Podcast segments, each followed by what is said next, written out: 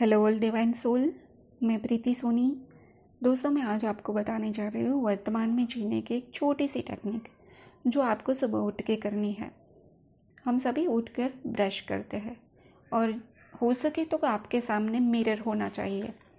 Mirror के सामने आप ब्रश कीजिए और ब्रश करते समय आप देखिए कि आपका टूथपेस्ट क्या टेस्ट कैसा है। आप ब्रश को सबसे पहले किस तरह ले जाता है? मतलब कि आप राइट साइड पे ले जाते हैं या लेफ़्ट साइड पे ले जाते हैं या फिर ब्रश के, ब्रश करते समय आप ऊपर वाले जो दांत हैं उनको पहले साफ़ करते हैं या फिर नीचे के दांतों को साफ़ करते हैं या फिर पहले मुँह धो रहे हैं? क्या कर रहे हैं? तो आपको ये लगातार सात दिन तक करना है। तो इससे आपको बहुत से फ़ायदे होंगे क्योंकि आप जब ब्रश कर रहे हो तो आप अपने ऊपर फोकस कर रहे हो, अपने ऊपर ध्यान कर रहे हो।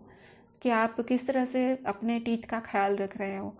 तो और जब भी ब्रश करते हैं तो हम ब्रश करने से आवाज़ें आती है। हर कोई ब्रश करता है तो उसकी अलग अलग तरह की आवाज़ें निकलती है।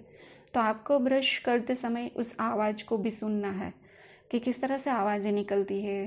तो ये छोटी सी बात है, लेकिन इससे आपको बहुत बड़े फ़ायदे होने वाले हैं, क्योंकि आप सुबह से ही सजग हो जाएँगे अपने जो भी काम करेंगे उसके बारे में।